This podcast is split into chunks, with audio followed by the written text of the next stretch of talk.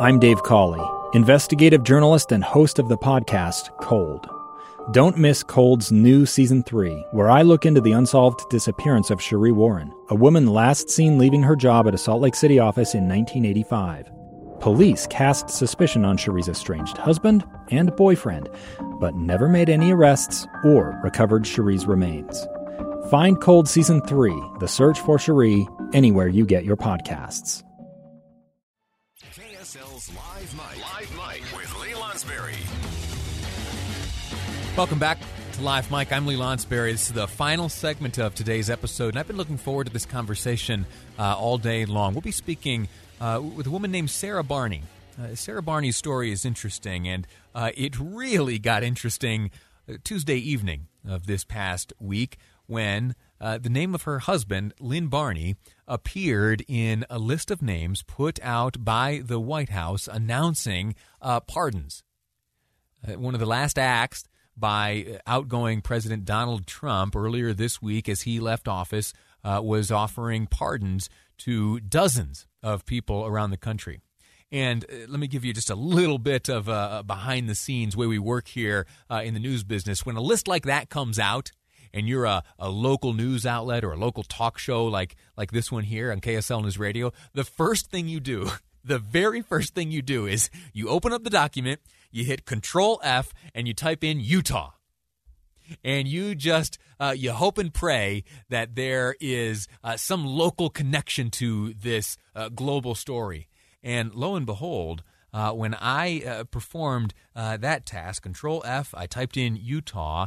I encountered the name Lynn Barney. Utah and Lynn Barney had received a pardon from the president. And I thought, oh my gosh, that's a that's a story uh, that I have to hear. And so, uh, joining us uh, to walk us through some of the details of this story is Sarah Barney, wife of Lynn Barney, who uh, here recently, Tuesday evening specifically, received a pardon from the president of the United States. Uh, Sarah, welcome to the program. How are you?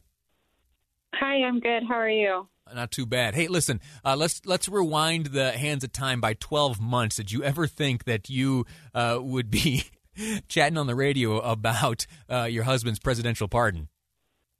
Uh, no, that honestly, none of it crossed our minds um, until we started getting calls on Wednesday. Yeah.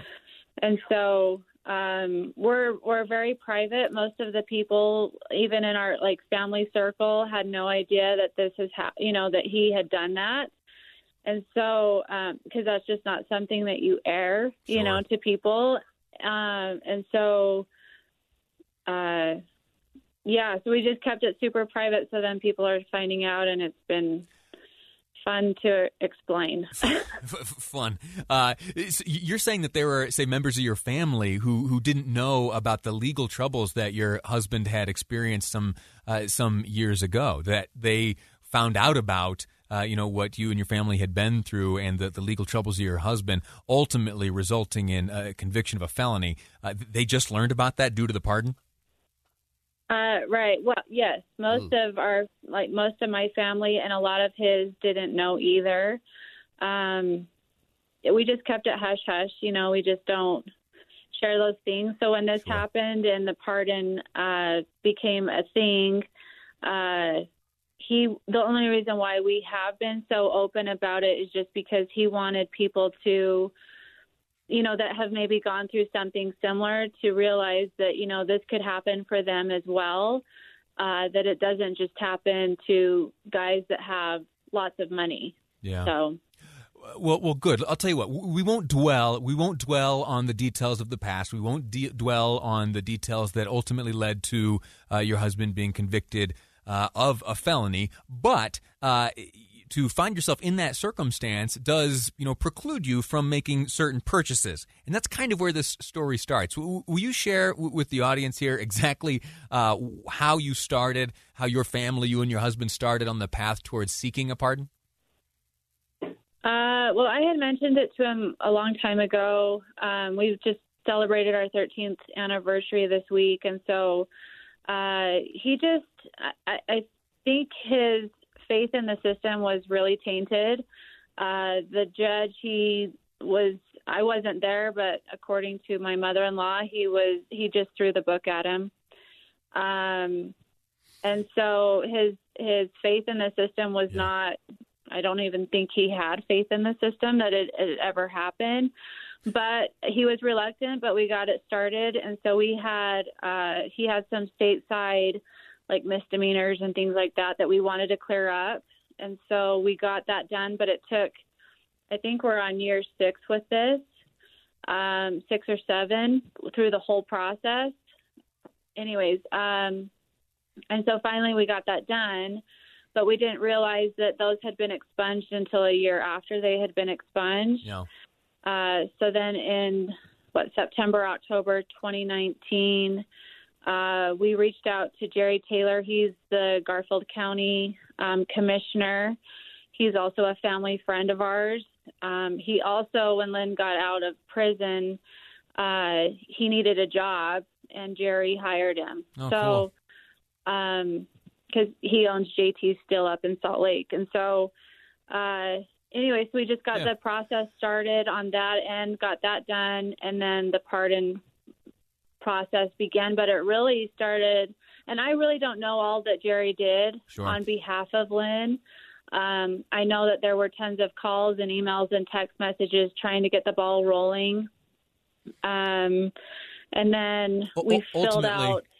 T- sorry, I'm so sorry. T- ti- time is a little bit tight, and I want to get to uh, you know what this experience has meant for you and your family. The the story, as I understand it, was that uh, uh, your husband he wanted to purchase a, a, a firearm, a rifle, and uh, to do so required that he have that felony conviction off his record. And uh, your family learned that the only way to do so was via presidential pardon. Uh, you embark on the process. You do so with the help of the uh, the Garfield County Commissioner Jerry Taylor. Uh, ultimately, the president decides, yeah, that's a that's something I'm willing to pardon. W- what does that now mean for the family? Um, it, it's a it's a game changer. I mean, he's carrying himself differently. Uh, he's kind of stalked the White House um, website, waiting to see the press release that it it legit happened. We're waiting on the paperwork in the Ah. mail from that. Um, it, it means everything. Um, he grew up in a hunting family. He went hunting with his dad all the time. You know, provides food on the table. It's not just about, you know, the rack or antlers. Um, Yeah. he cre- he, you know he had so many wonderful memories with his dad doing that and so we have three sons and a daughter and so now he gets to actually go out and do that with them. And you know that's a big deal for our family to put food on our table. And and it's honestly it's surreal. It's a, but it's a really huge blessing. It's a big game changer for our family. Outstanding. And the point, the reason why you're willing to share this story is uh, your belief that, uh, and you've witnessed that it's not just folks paying big checks to get these pardons, that uh, you can knock on the front door and ask for, uh, you know, a pardon. And, you know, if you play your cards right and you're lucky and the right folks uh, help you out, uh, at the end of the day, uh, you can have uh, you know your record cleared up and you can receive a pardon. Uh, listen, ma'am, thank you so much for for sharing this story with us. Sarah Barney, the wife of Lynn Barney, who, if you've been following along in the news over the past few days, you'll know that uh, Lynn Barney, a Utahn, was on the receiving end of a presidential pardon, one of the last acts of the Trump administration. President Trump signing uh, pardons for dozens of folks around the country. Sarah, uh, thank you so much. Uh, my best to you and your family, and uh, happy hunting. Thank you we appreciate it All righty. Uh, that's going to do it for uh, this week here on Live Mic. I'm Lee Lonsberry. It's been a pleasure. We have we've been through a lot of history this week, huh? Uh, we started the week with one president. We end with another. It's a whole new world. Civility, unity. That's been the theme of the week. Let's carry that into the weekend.